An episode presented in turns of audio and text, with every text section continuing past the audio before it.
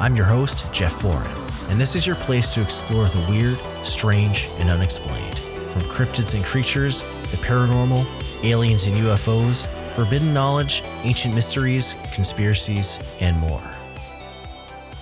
Hey everyone, welcome back to the show. Thanks for hanging out today. Coming up on this episode is a conversation with Les Velez of Opus, the Organization for Paranormal Understanding and Support. He'll be guiding us through the world of alien abductions, along with support networks out there for experiencers, along with the global implications of this disturbing phenomena and what it means for the future of humanity. But before we get into it, I hope you enjoyed my previous spooky season special episode, which was all about the Lizzie Borden murders. It was definitely interesting doing my first kind of true crime themed episode so I hope you liked it. I'll probably do more in the future, and I definitely need to add some more paranormal type stories to the show. So stay tuned for more of that. And if you haven't yet, make sure to take a minute to subscribe to the show wherever you're listening to or streaming. And make sure to set your device to auto download so you never miss a new episode. One of the biggest ways to help grow the show Two is to share it around with your social networks. And you can also leave a five star review if you love what you hear. Helps out the show a lot, and I definitely appreciate it. Apple Podcasts has a review system in place for that. So does Goodpods. And I believe Spotify has a review section as well. They have a Q&A type of thing where people can leave comments on episodes. And I've seen some pretty nice feedback on there. So thank you for that. And don't forget to give me a follow over on my social media accounts as well. You can find me on Instagram, which is kind of my main base of operations for social media. But I'm also on Facebook, TikTok, X, Threads, YouTube, and I even have a website which has a blog over at strangeology.com. I've been trying to update that a little bit more as of recent, but yeah, there's a lot of stuff out there. I'm everywhere. So if you enjoy what I do and want to find out what I'm up to on a regular basis or want to see more content from me in blog form or short video form, that's where you can find it. Fair warning though, sometimes my video posts can get a little wild in the comment section, but it's all fun. But anyway, I hope everyone out there is doing okay in this wild world that we live in. The cold is starting to set in, winter is coming, and now it gets dark at five o'clock. So I've got all the yard work done that needed to be done for the season, closing things down, putting furniture away, doing the final mow of the of the lawn for the season and getting all that equipment packed away while I get the snowblower fired up because we're expecting snow in the forecast this week in New England. I don't think it's going to be a lot of snow, but it's coming. But it's all good. And hey, the Strangeology podcast is fast approaching its third birthday, which was, I believe, late December 2020 is when I officially launched the podcast. Strangeology itself celebrated three years back in April, which started off as just kind of an Instagram blog type of thing. So perhaps I'll have to plan out a special episode slash end of the year, end of the season spectacular for that. So stay tuned. All right, that's enough of that. Let's get on with the show. Again, today's guest is Les Velez, the director of Opus. And there are definitely some interesting revelations about the alien abduction phenomena that I was unfamiliar with going into this episode. So grab a snack, grab a beverage. This is kind of a, a big episode, and strap yourselves in for a wild ride. Let's go.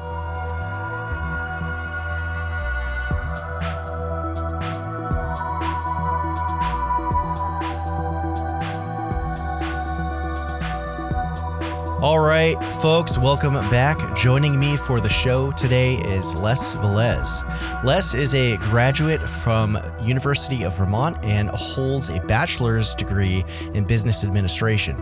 Les served in the U.S. Army as a field artillery officer in 1970 and later became the vice president of Lscum Engineering based uh, in Silicon Valley.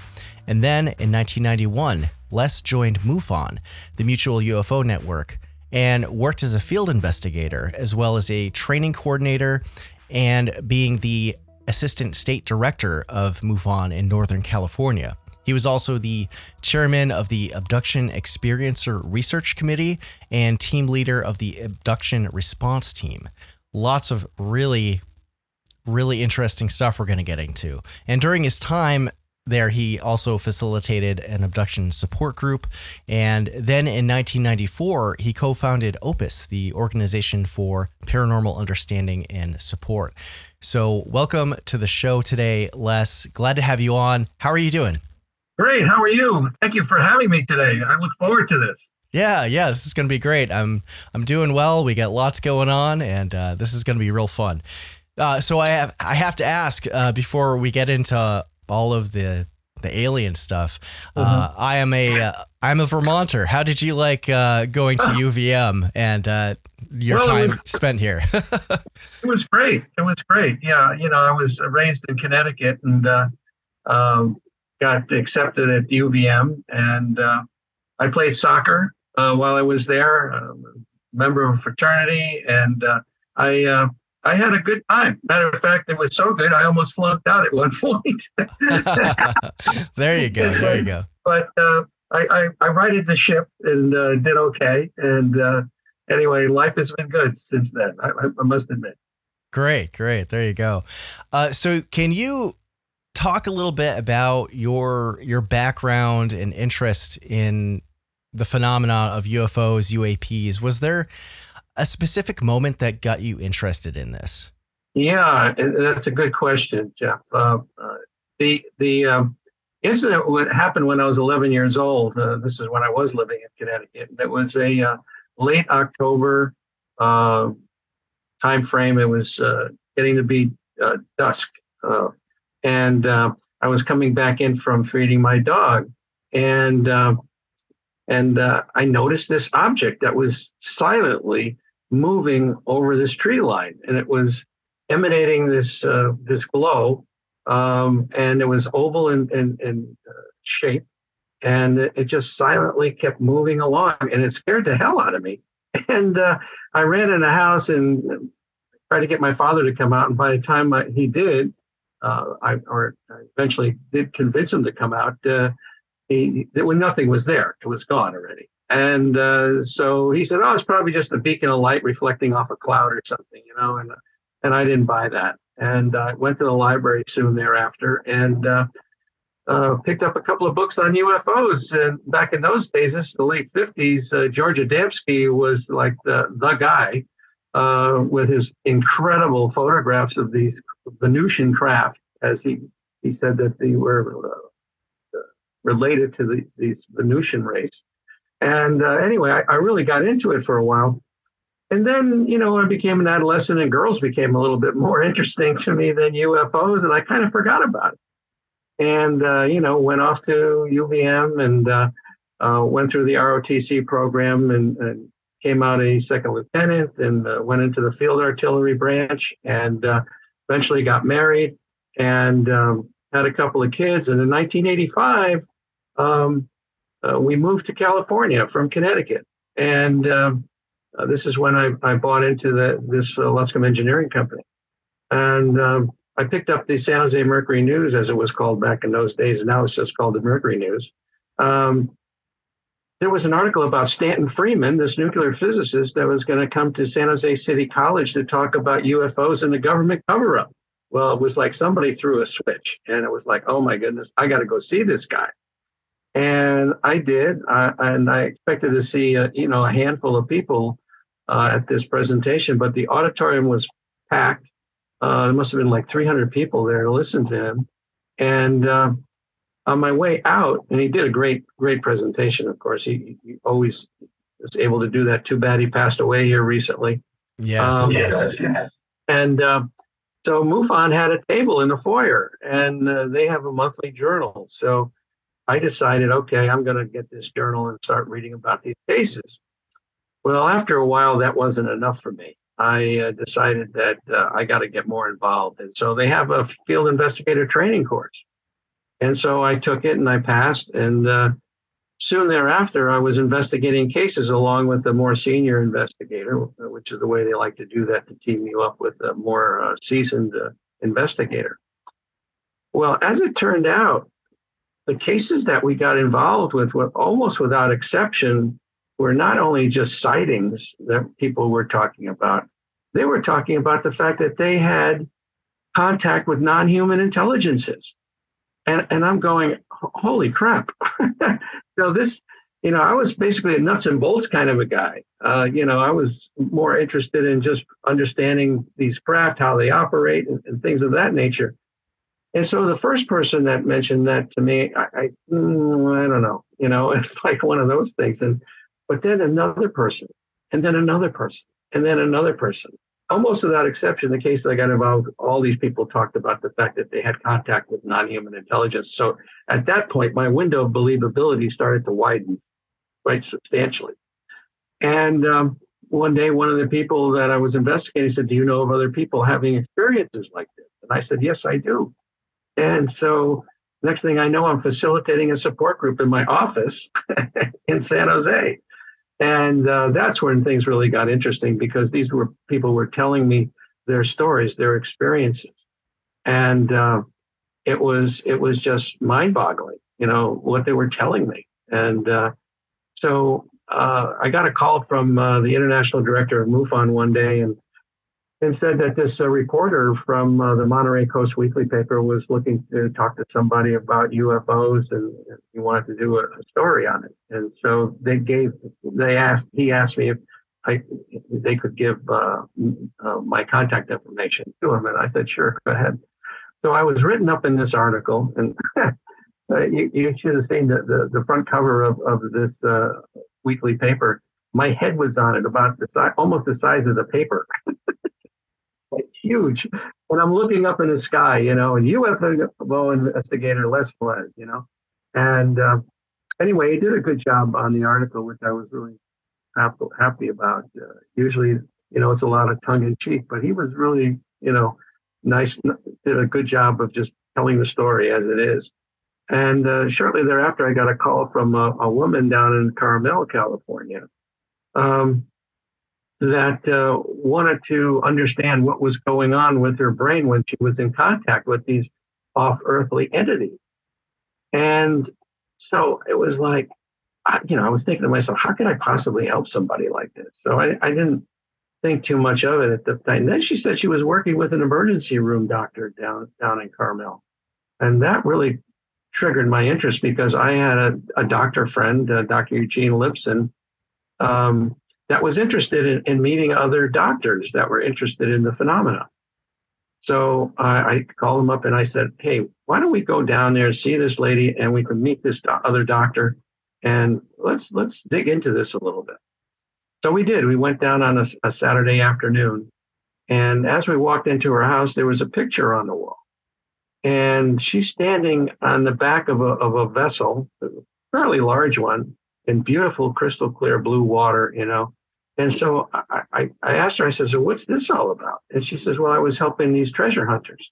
And I said, Really? I said, Well, how were you helping these treasure hunters? She says, Well, I was in contact with the captain of the galleon that had gone down. huh. And that, that started the afternoon off. And uh, she subsequently told us things about her, about us, that there was no possible way that she could know. And what we found out was that after a near death experience, uh, she became very psychic and was, was able to be in contact with various entities. And she wrote a number of manuscripts uh, uh, that outlined uh, these conversations that she had with them. And one of them was Jesus, of all people. Uh, so, uh, you know, our window of believability is starting to stretch more and more. Um, and so we came away that afternoon and um, we said, how can we possibly help people like that? And that's when Opus was had. And uh, Eugene and I are basically the co-founders. And unfortunately, Eugene passed away a, a couple of years ago, and uh, so I'm the I'm the the last of the co-founders, if you will. Um, and um, uh, it, has been quite a journey. It's been quite a journey. Uh, on, on our basic mission is to help people having paranormal experiences, and you know, we we we, we we're not looking only at uh, the abduction phenomena. We can look at other things, but what we have is affiliations with other organizations, like uh, you know, groups that are involved with poltergeist activity, uh, groups that are involved with spiritual awakening or Kundalini awakening. Um, and, and, because the paranormal is is vast, there's so many uh, aspects to it. Yes, uh, it is. I believe they're all connected in some some way that we truly just still don't understand. If we ever will understand, that, that's another question. Right. so that that's kind of how how, how we got started, and uh, as far as what what what we do for people when they do contact us, they can go to our website opusnetwork.org, which is down here somewhere on my screen or behind my behind my head. yes, yes. We'll make sure to link all that in the show notes when this goes live for sure. We have a couple of buttons on there. One is a support button uh, where people are looking for help can hit that button, and then we just ask a few questions, and then we uh, uh, turn it over to one of our triage people. We uh, we have a group called the EST within our organization, the Experiencer Support Team. And these are people that are very uh, knowledgeable about many of the aspects of the paranormal, especially with regard to the uh, um, you know contact with non-human intelligence part. Um, that, then we also have a, a, contact button, which most of the people that go through there are, are, are therapists, mental health practitioners, uh, and hypnotherapists that are looking to join our referral network. And that's the second thing that we have. We have a referral network of mental health practitioners and hypnotherapists that uh, can uh, assist these people if that's what they're looking for. And then, of course, the, the thing that I think has proved to be the most helpful for people is our confidential online support group, uh, which right now we have almost 400 people from around the world, literally around the world, uh, that are talking 24 7 about their experiences, asking questions. And this the fact that people understand that they're not alone, that other people are having very similar types of things going on, is so helpful. Uh, it's it's so you know it it, it gives them uh, the confidence to come forward and, and to talk about their their experiences, which is really really uh, uh something that uh, helps a person to integrate th- these types of things because many people you know, are not having good good experiences, and so they they need help, and uh, so that's what we're here for. And we're totally neutral. Um, you know, some people come in and say, "Well, it's all bad," and some people say it's all good. Well, it's a combination of things, just like we have here on this planet. We have good people and we have bad people, and I think the same thing is going on in the, these other realms. Is that you, you know, if you're unlucky that you run into a group that is pretty negative, then uh, those are the kind of people that we try to help and trying to stop those those types of things from going on. But then you have the other side of the coin with people that are having positive experience. I mean, people coming away being healed if they have a, a malady, or coming away with the ability to heal people. I, I know uh, I was uh, I gave a, a, talk at an experiencer group uh, at the MUFON Symposium a couple of years ago in Las Vegas, and uh, uh, Robert Salas and his wife. Uh, Robert Salas is, you know, if you're familiar with him, he was the captain at the Malmstrom Air Force Base when this UFO came over and shut everything down, all the missiles. Right. And he came up to me afterwards with his wife and said, "Can we talk to you?" And I said, "Sure, let's go into the exhibitor room because I had a table there. I was talking my book, The Unknown Other and the Existential Proposition of Alien Contact." Uh, so we sat there and talked, and we, I found out that both of them had been abducted at the same time in their home. Wow. And um, and she, when she came back, was able to heal people. She had this ability to heal, which she never had before. Uh, and, and, so these are some of the positive aspects of this contact. uh, people being cured of ailments or people coming away with the ability to heal. And also the ability, psychic abilities are, are very prevalent and, and telepathic capabilities that uh, uh, are, are, seem to, to uh, come about after one of these experiences. So there's so much to this that it, you know once you go down this rabbit hole, there's so many different ways you can go. There really is. Now, uh, you mentioned uh, trying to help people in mm-hmm. Opus who may have uh, been dealing with negative entities, whether they're paranormal, interdimensional, extraterrestrial. Right. Uh, what are some of the protocols that you you go through to um, help these people with their negative experiences? Yeah, well, first of all, you know, they, they, they contact us, and this is how it usually goes down. And um, they they nine times out of ten they want to be part of the support group to be able to tell their story and to hear other stories that are very similar to what's going on. And the people uh, in the group, uh, the support group, are, are amazing. That they they'll they'll step right up and start to recommend things that they had done, let's say, to stop what it is. There's a couple of books out there. Uh, one by Kathleen Marden, uh, Extraterrestrial Contact, which gives a lot of really useful information on how to stop these kind of things. Also, the, the late Ann Druffel, uh, How to Protect Yourself Against Alien uh, Abduction, is another book uh, where she outlines, I believe it's nine different ways uh, that people had contacted her, those people having negative experience, what they did to stop it. Um, and so there are certain modalities that uh, people are utilizing. And so we recommend those books. And then, of course, the, the bottom line is the next step is if they're looking for a mental health practitioner uh, that is familiar with the uh, the topic. And we do we do a major vetting job uh, when we when we bring on uh, or bring people into the uh, referral network. it's it's quite extensive. Matter of fact, we've had some comments this is so long. well, we, we, we want to make sure that these people are familiar with the topic, that they, they have a uh, philosophy of neutrality to listen to these people, uh, give them the kind of support that they, they need when they're having these kind of uh, uh things going on in their lives. And, uh, uh, and they have their, their proper credentials. And we're always looking for more uh, mental health practitioners, licensed mental health practitioners, and also certified hypnotherapists. Uh, so if any of your listeners are out there are, are, in that category, we'd love to hear from you if you have that kind of experience. Uh, and I think what's going to happen with all the things that are, all these whistleblowers that are coming out now in this congressional hearing that's going on on Wednesday, um, that uh, there's going to be people coming out of the woodwork uh, that there's confirmation now that these things are real. It's it's real, and, and so whatever's been happening to them is also real, and and so a lot. It's not going to sit well with a lot of people. I think I, because a lot of them try to you know push it down out of their conscious mind and not don't think about it anymore. But now this is going to make it come to the surface, and uh, there's going to be a lot more people uh, showing up. I mean, you know, the Roper organization back in 92, you know, came out with this poll that said one in 50 or 6 million people at that time were having uh, experiences. That like many. That. Wow.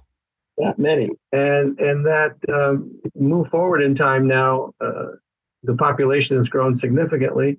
Uh, so how many more people are having experiences? And this is not, this was only for the US that they, they did that survey. This is a worldwide phenomenon.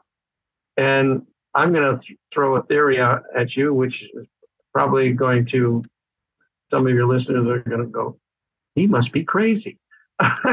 but hopefully not. But, but uh, I firmly believe, I firmly believe that we've all had an experience, whether we consciously remember it or not. And I'll give you a, a couple of things that happened to me. One of the support group meetings, that uh, a person said to me, "Oh, I've seen you before," and I said, "Where at a UFO conference or whatever?" And he said, "No, I saw you on board the craft." I said, "Really? Oh, that's interesting." And I kind of blew it off.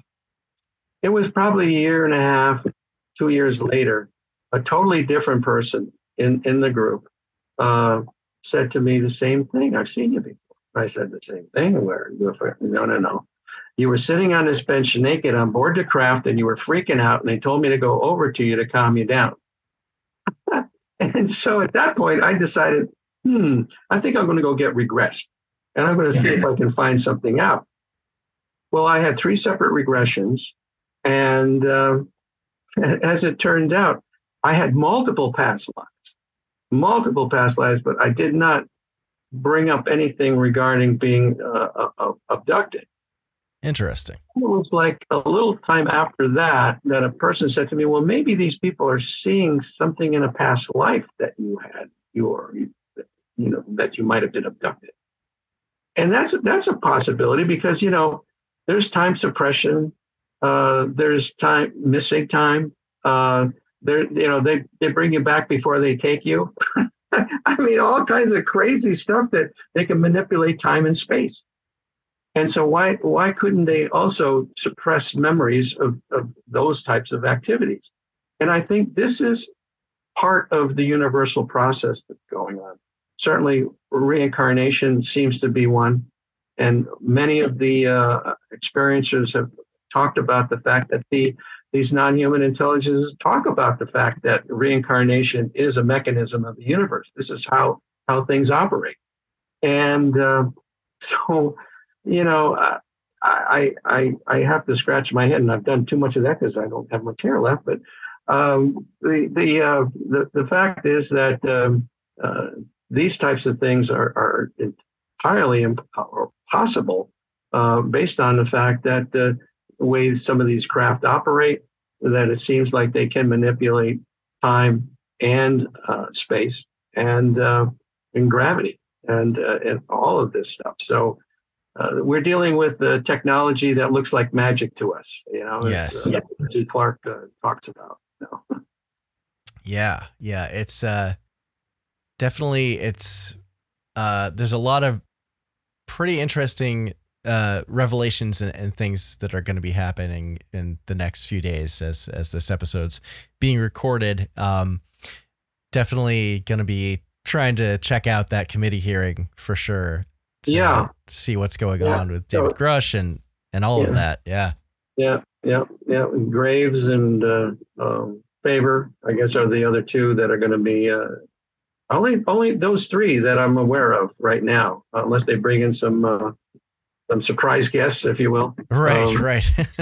but uh, yeah, it, it's going to be interesting, and and hopefully it's going to be a lot better than that last one that they did when our our federal government people didn't know their ass from their elbow. right. Yep. yeah, and it just you know it goes to show too with uh, people who just don't want to acknowledge this stuff because it breaks their their worldview. It breaks their reality. It's it's a lot to digest to realize that there is something else going on here. Uh, that's, so that's a good that's a good point, Jeffrey. Uh, you know, there's a conscious dissonance going on that that that how people deal with this. Uh, you know, they get up in the morning, they have breakfast, they go to work, they come home at night, they have dinner, they watch a little TV, they go to bed, they get up the next morning, do the same routine over and over and over and over again. So, you know, this, you know, and, and you, you can't blame them. I mean, you know, they got to put food on a table, they got to take care of their families and, and things like that. So this topic is way beyond, you know, their, their thought process. And, uh, but there are pe- people like yourself. And by the way, thank you for what you do um, oh. because oh. it's very important that, you know, you, we get the word out. And, and, and so bringing on people like myself and others that you've already put on your show um, it's really important. You're opening it up to to an audience uh, that that is it's important that they hear these kind of things and understand that yeah, there is a different reality. We're yeah. dealing with one reality, but then there's could be multiple realities. Yes.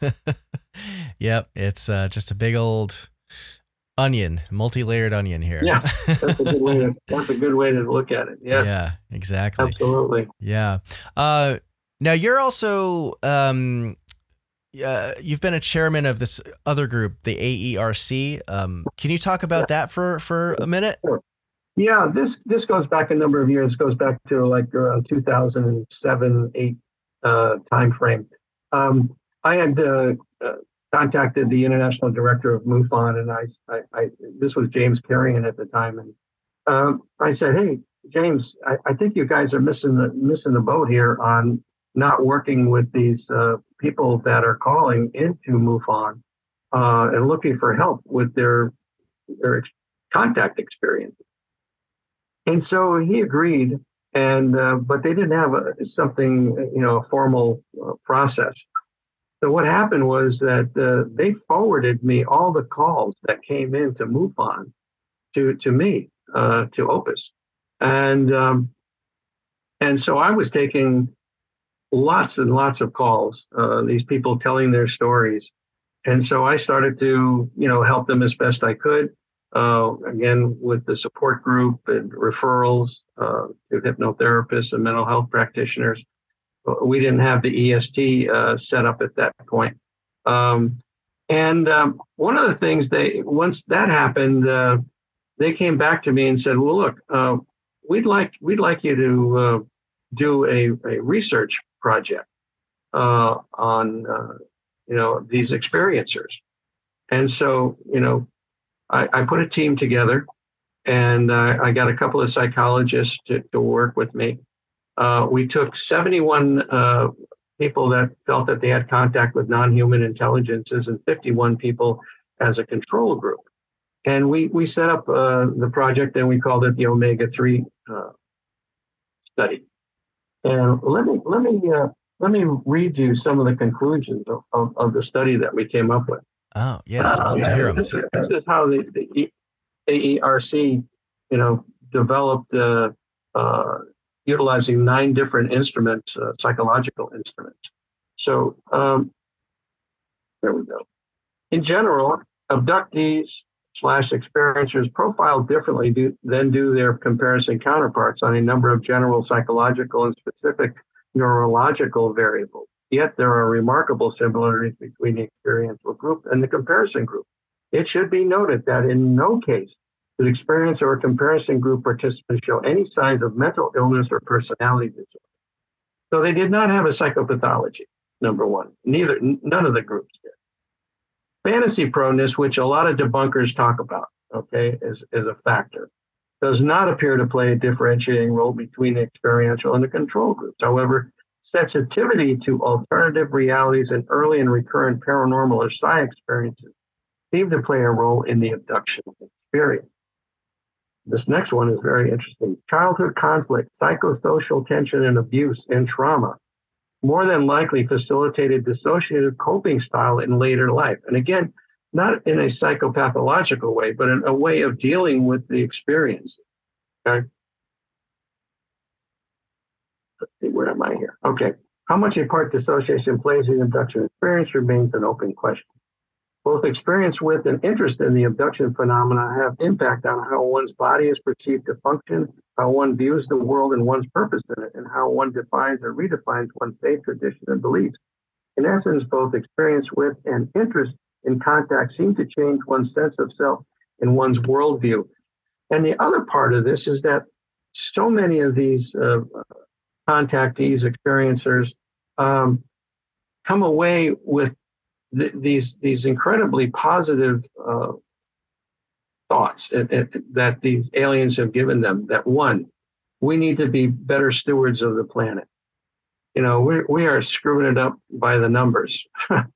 and that we need to be better to one another. We need we need to be more loving. I mean, these are all wonderful things, and it, and I believe at some point we will reach critical mass after we've you know literally all of us have been abducted and had an experience, that this mindset will be will be there, and then perhaps we will not have wars, and we'll do the right thing when it comes to working with one another and you know doing the right thing. So that, that was very interesting to us. Um, abductees, uh, experiencers believe that there is a sentient, purposive alien intelligence at play in their lives and at work in the world. what the intelligence's goals are seem to be more beneficent than malevolent, more benign than malignant. This, though, remains an open question. Um, and there's been a number of studies, other studies that have been done where they say the, the number of people that have had positive experiences outweigh the, the, the, number of people that have had negative experiences. I, I, they throw around like 70 to 80 percent are, are, are, positive, and then the, the rest is a, a negative situation. And, and, it really depends. Of course, you know the people that show up on our site, most of them are, are, have not had positive experiences because they're looking for help.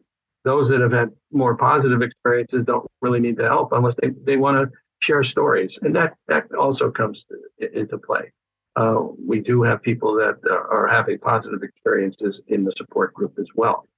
Um, the next thing that we found, which, which again, this is a whole other area of, of, of interest, is uh, the brain generally in the temporal lobes and limbic system more particularly play a mediating role in the anomalous experiences such as abduction. This in no way implies that the abductions are all or only in the abduct, abductees' heads. Rather, it points to the likelihood of the temporal lobe lability, in other words, their rapid changeability, heightened uh, reactivity, um, is a preset or a precursor to extraordinary experiences. So, you know, uh, you know, Garry Nolan from Stanford University uh, has done some interesting studies on uh, uh these experiencers where they, they they did MRIs on their brains and they found that in the area between the caudate and the putamen area, that there was a lot more connections in people that had psychic abilities, telepathic capabilities, uh, as as opposed to other people where they have less and they don't have that that uh, capability. So uh, that that's that's an interesting factor. It's almost like an evolutionary process is going, in that eventually these people will connect with other people that are having that same kind of thing going on in their brains because they can communicate telepathically and are, are psychic. Um, and that the, the rest of us that don't have that capability will die off and it, it just won't be part of the, uh, the gene pool anymore. Uh, and so we're raising to a whole nother level. This is what people talk about, you know, raising our frequency right. things of that nature. So anyway, those those are the, kind of the main conclusions. But uh, also we have uh, the, the, full report, 28 page report uh, on on the omega three study, and um, we just finished the first phase of the omega four study, which uh, the first phase was we went out to therapists and uh, to understand what kind of modalities they're they're utilizing to help their client base, and um, we found out some interesting things there as well. Uh, one was the fact that most of the uh, people are dealing with grays. Okay. The second thing that they're, they're dealing with are orbs. The third thing they're dealing with is interdimensional beings. And the fourth one is poltergeist activity, ghosts. So it's interesting to see that those are the majority uh, types of cases that, that they're dealing with. And then as far as how what modalities they're utilizing, EMDR is one that seems to be very prevalent uh, as far as the hypnosis area, and the other one is uh, QHHT, which is another uh, modality that uh, a number of uh, therapists. I, I, think Dolores Cannon was the one that actually uh, came up with the, the, the process, the QHHT process, to help these people. Now, what does um, that entail? If I can interrupt for just a second for my listeners yeah, who might not know. I, I can tell you, I I am not a hypnotherapist, so I'm, I'm going to have to uh, refer that, to that question. But uh, you can Google it, as they say. Gotcha, gotcha. and uh, uh, it, it's a it's a way of, of working with the uh, client, uh, the experiencer, to help them. Um, the EMDR is, has things to do with eye movement. Um, and the QHHT, I, I'm not familiar with that, that process, but we found that the majority of the hypnotherapists are either utilizing one or the other. And, and so that's interesting because there's many other modalities in, in, in the hypnosis world that could be used, uh, but these seem to be the prevalent ones. Gotcha. Gotcha. Now, I, I'm wondering a lot of people who are experiencers, they may have a knowing that something happened, but a lot of the times people may not necessarily remember until some event triggers it. Like there's some kind of screen memory implanted in their mind. They might see owls instead of the grays. Are there some signs that people could be on the lookout for if they might suspect that they are dealing with this phenomenon? Yeah, well, you know, one of the one of the things that uh, triggered a lot of people was Whitley Strieber's book Communion. You know, they, they they walk walk into a bookstore or something, and this thing is on the shelf, and uh, it triggered them. They, all of a sudden, all these memories started to flood back. Um, so you have many things like that. Let me see if I some of the some of the physical things that uh, people talk about. I mean, lost or missing uh, compressed time. That that is one of the uh, indicators that seems to come up often, very often. Like, you know, one of the stories uh, that uh, are you know is in my book is a couple.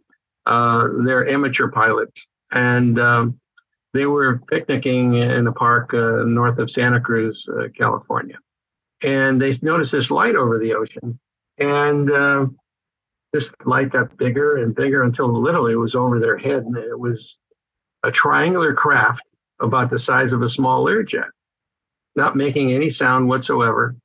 And uh, just kind of went into this canyon behind where they were standing. And uh, they noticed another light over the ocean. And uh, this this thing got bigger and bigger. Again, it was over their head. Again, a, a triangular craft about the size of a Learjet. The first one, they felt they were looking at it. The second one, they felt it was looking at them, and they they became somewhat frightened at that point. And um, they noticed five more lights over the ocean, but at that point, they decided to get the hell out of there. And they felt like they were on on cruise control. They, they were almost like they were floating out of there. And this this area is hilly uh, it's, it's, dense vegetation. It's it's dark during the day even, and so this is already at dusk, and you know it's getting to be late, and uh, they were able to get down to their car, and that's the last thing they remember until three hours later. They ended up in a restaurant, which is only like ten minutes away from where where they were. and so they eventually came to one of our support group meetings, and uh, they uh, had developed a, rash after this experience. And they took a picture of it and they went to a doctor, and the doctor examined them. And the doctor said, Well, it's not poison oak or poison ivy, which is prevalent in, in that area. And then they went to her doctor. I guess it was his doctor first. And then uh, the, her doctor said, well, it might be some, you know, reaction to something you ate or, you know, some allergic reaction of some sort, but I'm not sure what it is. So anyway, they took a picture of it, as they said, and they, they brought it to the support group meeting. And uh, they passed it around, and almost without an exception, uh, the members of this uh, the meeting said that they had a, a similar uh, rash uh, at one time uh, after an experience. And uh, so one of the people in the group said, Well, I think I know what it's from. And um, we said, Okay, well, what do you what do you think? He says, Well, it's a it's a, a, reaction to the fluid that they dip you in to sanitize you when they bring you on board the craft. So this this case happened about 30 years ago. I got a call from them a couple of months ago. And the woman was absolutely uh, positive now because a, a, a, remembrance had come back to her that she was dipped in some kind of fluid when she was brought on board the craft. So, um, super I mean, interesting.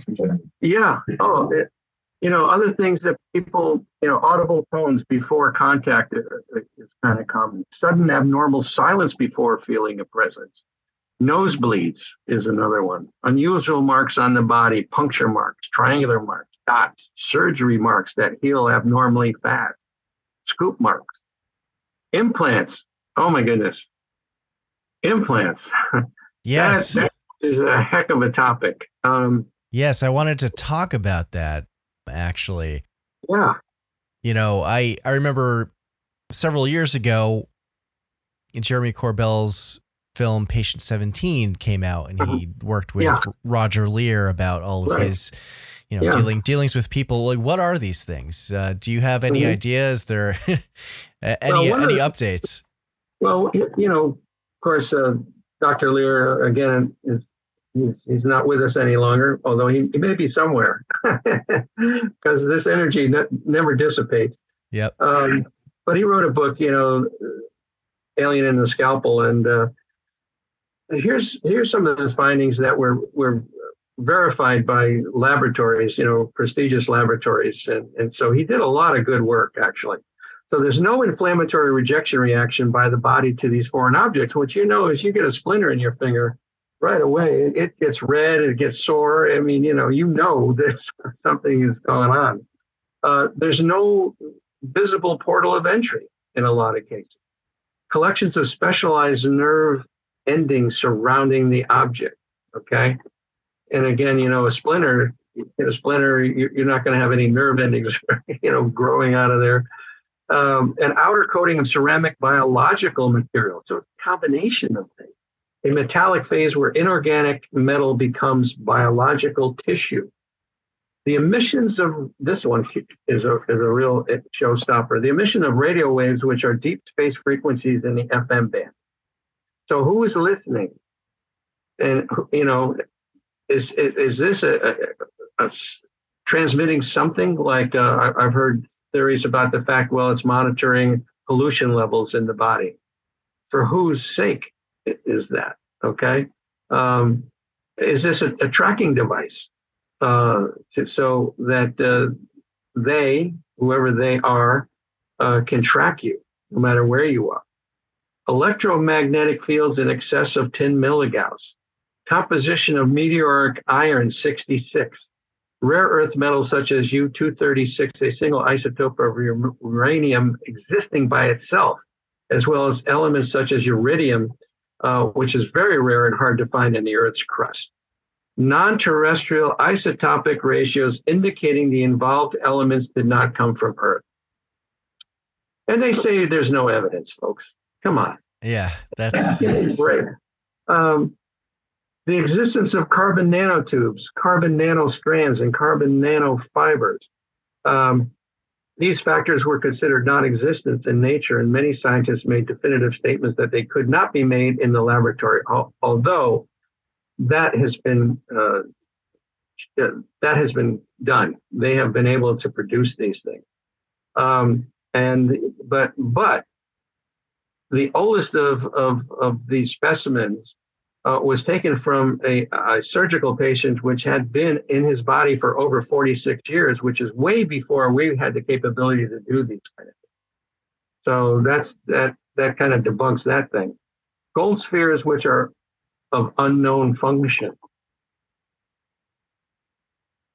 Metallic caverns that are no larger than the diameter of one atom resistance to ordinary cutting techniques such as metallic sawing, severing with a cutting instrument. One of the specimens had to be cut with a laser. Uh, I mean, it, it's just phenomenal how all this is happening. Um, you know, that, the, that he was able to have 17 patients that he looked at, and uh, they did a tremendous analysis, uh, which those those are some super interesting fact that this is going on. And you know, a lot of times people don't know that they have an implant until they they happen to have an X-ray for what something else, and it shows up. Right. In Whitley in Whitley Strieber's case, he actually felt it behind his ear, and he still has that there behind his ear. They they he never removed it. As a matter of fact, one of the things that we we counsel people about if they're thinking about taking it and out, unless it's bothering you, just forget it, leave it alone. Because if you do take it out, they'll put it back in a place where you, you definitely can't get to it. wow. I, I actually, I, I've never, uh, that totally makes sense. I haven't heard of that before, but you know, if they're tracking you, they can find you anywhere in the world. They can warp space and time. Have you talked with anyone that's had that happen? Yes. Mm-hmm. Wow. Oh yeah, yeah, yeah. Terry Lovelace. Uh, I don't know if you. I think you might have had him on your show at one time or another. He, um, I haven't. I know the name, but um, probably we'll have to have him on at some point. yeah. Um. The um, he had an experience when he was in the Air Force uh, with a buddy of his, and uh, uh, he had X-rays um, taken of these implants, and uh, he decided he was going to have them removed. And uh, the next day that he had that thought, uh, when he was scheduled to go to have them removed, they did another X-ray before they, did, you know, did the procedure, and they were gone so that that was very interesting. That uh, you know, for whatever reason, they they decided to have them removed. Now, you know, you mentioned earlier, you know, are these things extraterrestrial? Are they interdimensional? Are they time travelers? Is it our military? Um, I think it's all the above and probably whatever you can possibly think of.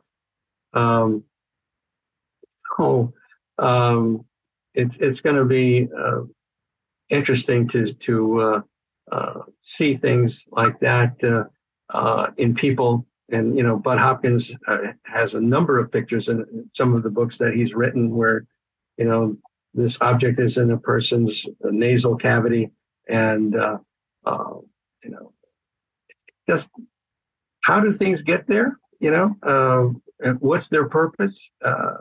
So yeah, we're still we're still trying to figure that out. Yeah, yeah. Has there been anyone who's kind of taken on uh, Dr. Dr. Leir's work after he passed to kind of try and further understand this part of the phenomenon, or not really? Yeah, well, the, the, I I ran into a, a, a man um, at one of matter of fact at the uh, uh, MUFON symposium uh, two years ago in uh, in Las Vegas, and um, he he he uh, basically had the capability of um, uh, being able to look at, someone's um, implant, uh, understand where it is, um, and then basically neutralize it in some way, shape, or form.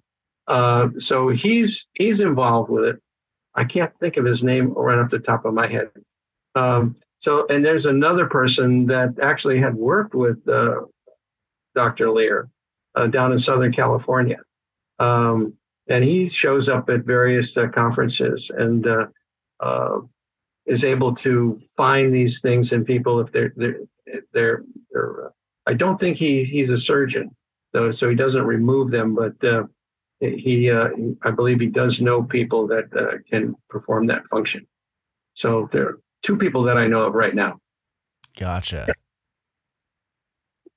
Well, I'm wondering next. You you mentioned that there seems to be, and people talk about it, of course, some kind of upgrade, some frequency upgrade, and this revelation or this theory rather that most people are going through this process.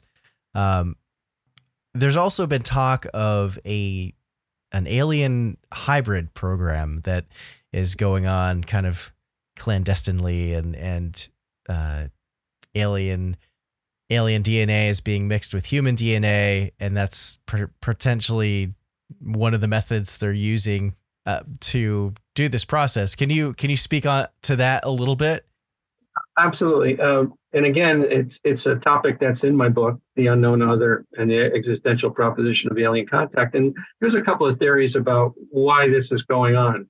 Um, and and there's a there's a there's a, a person on our board, uh, uh, Geraldine Orozco, who has been intimately involved in that process. She has supposedly 21 uh, children.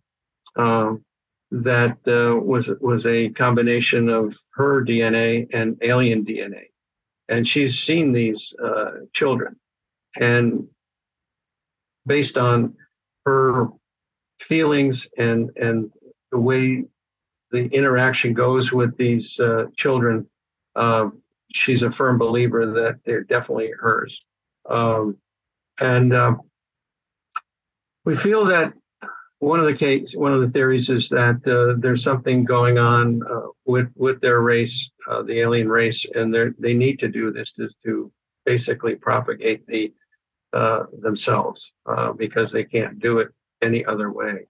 Um, and uh, there's there's a book called Rachel's Eyes by Helen Littrell, who just recently passed away as well. but it's a fascinating book uh, about her daughter going to college. I think it was Humboldt College uh, in Northern uh, California, uh, being having a roommate that was a hybrid, and she was very different. She always wore a hat, glasses, uh, looked very different. The military brought her special food. Um, there's a, uh, a, a program, a, a, retrieval retrieval crash retrieval program that's going on, where they do take these aliens and they they they they mess with them and they try to um, acclimatize them and also to maybe make them look more like us. Um, uh, so that's another aspect of it. Um, and then the other thing is it, it's basically a way to take over. uh, that uh, you know eventually uh, uh they'll perfect this process, and uh, I, I, think uh, David Jacobs has already said that they they have perfected it to the point where you can't tell a, a, hybrid from you and I. That they they look just like us, and you can't tell. And I, have run into many people um, that claim that they're they're hybrids, and they look like you and I. There's there's no no, no difference, but they feel that they're a result of genetic manipulation. Um, and why they feel that way, you know. And Garry Nolan, again from Stanford University, who was asked this question. So, what do you think about that? And he says, well, the only problem with all of this is when a person says they're a hybrid, how can you tell? Because we don't have uh, what he says anyway that we don't have uh, alien DNA to compare. You know, we can't compare anything, you know. So whatever they found in, in people, it looks pretty normal. Doesn't look like it's been manipulated because we don't have an example of what that alien DNA is all about. But there's so many people that are saying the same thing that yes, this process is going on. It's happening. Children are being created. Um, you know, and and they don't look that good. You know, they they don't. They they look usually very sickly, and uh, you know what what good is that? You know, I don't know what the end end game is on that. You know, if they if unless they've been able to perfect it. And again, David Jacobs supposedly in one of his books talks about hybrids. He calls them hybrids because they look so much like you and I. Um, but um, now it's it's again another conundrum. You know, it's like yeah, just yeah. Don't, don't know for sure. Right, right. It would be like uh, an ant colony trying to figure out why why their colony shifts or they have people uh, members of their colony go missing or the queen goes away and yeah. it's like how could you possibly understand uh, you know whatever these things are higher dimensional beings extraterrestrials that are millions of years more advanced than us so it's uh there's so many possibilities and it's it's i don't know if we'll ever ever get an answer unless they come right out and tell us and reveal their reveal themselves. Yeah, well, you know, many of these women that have had these experiences, uh, you know, they have missing fetuses. You know, they they They literally have a sonogram that's done, and they see the baby and everything, and everything looks good. And the next day, their stomach's flat. There's there's no other indication that anything went on except that the baby is not there anymore. and there's you know there's they have sonograms that show the baby, and the next day, and then and the doctors say, well, you had a miscarriage. Well, th- there was no blood. There was no, nothing.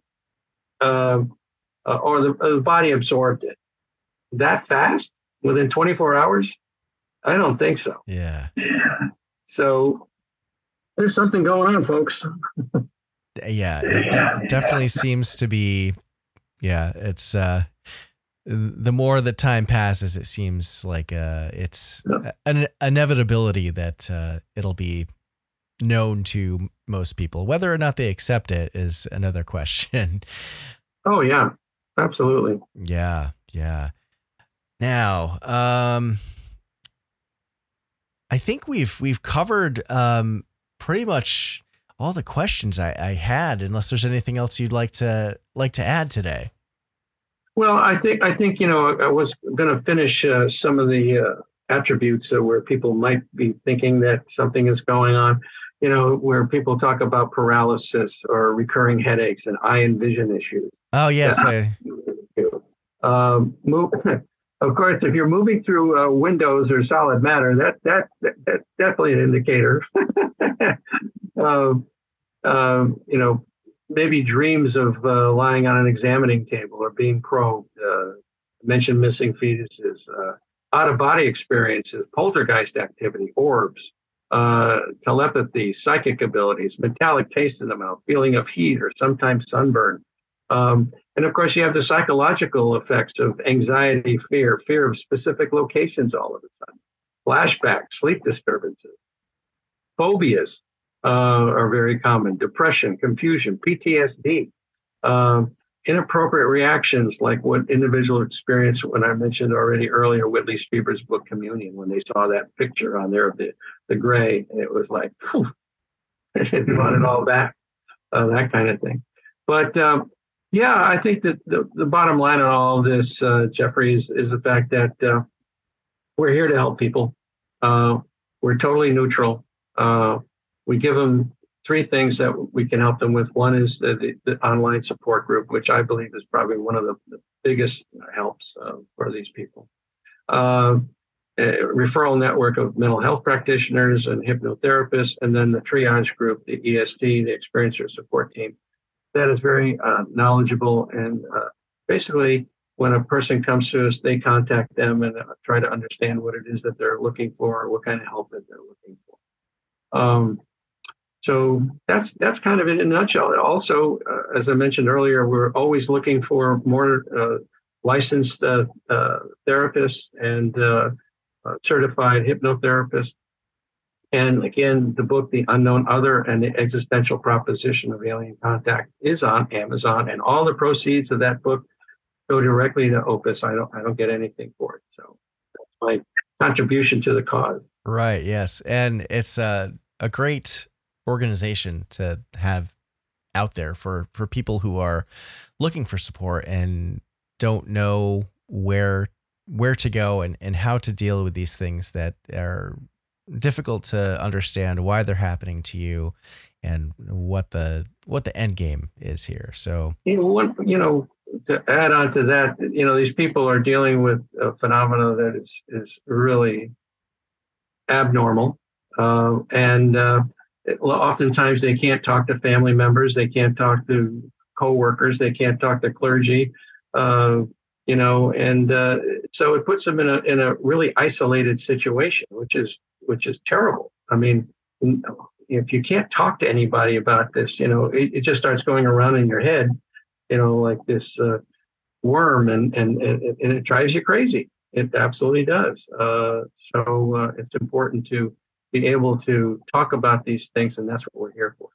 Great, great. Well, this has been a very um, fascinating and eye-opening discussion. Les, um, for those uh, of my listeners who aren't watching on, on YouTube and can see your backdrop, can you can you tell yeah. tell my listeners uh, wh- where the best place to find you online is? Sure. Mm-hmm. Absolutely, yeah. All you have to do is go to opusnetwork.org. Opus, O-P-U-S network. That's all one word. dot org, and uh, you can you can see what we're all about there. We have a lot of resources on there. We have articles, documents uh, that you can read. Um, we have interviews that I've done actually uh, with various people. Uh, probably one of the, the, the biggest ones uh, that I did was with John Ramirez, a retired CIA officer. And uh, he had some interesting revelations as far as timing of, of uh, another whistleblower coming out, which is again another thing that's going to be happening relatively soon. So, uh, and he supposedly has four stars on his shoulder. So it's like big, big, big time news. Yeah, yeah. yeah. Lots of real interesting things are coming down the pipeline for sure.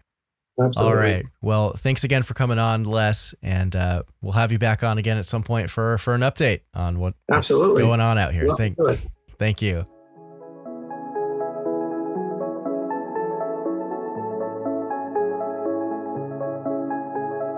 Thanks again to Les for coming on the show. He's truly doing some important work out there with Opus and providing a network of support for people out there who are genuinely going through these types of experiences. They can be frightening, traumatic, and you know, I, I suppose we'll see what comes of all of this and what kind of grand plan, if any, that these other beings out there might have for humanity. As always, I want to give a huge thank you to everyone out there who checks out my show, downloads it, listens to it, shares it with friends and family. It helps me out so, so much when you do that. The Strangeology podcast wouldn't be possible without the support of listeners like you. To any advertisers or companies out there looking to collaborate with the Strangeology podcast or would like to be considered for an interview on the show, please send all business inquiries to info at strangeology.com. And if you're looking for a way to support the show and what I'm doing here, please go check out my Patreon. You're able to join for as little as $1 a month, which is way less than the cost of a cup of coffee.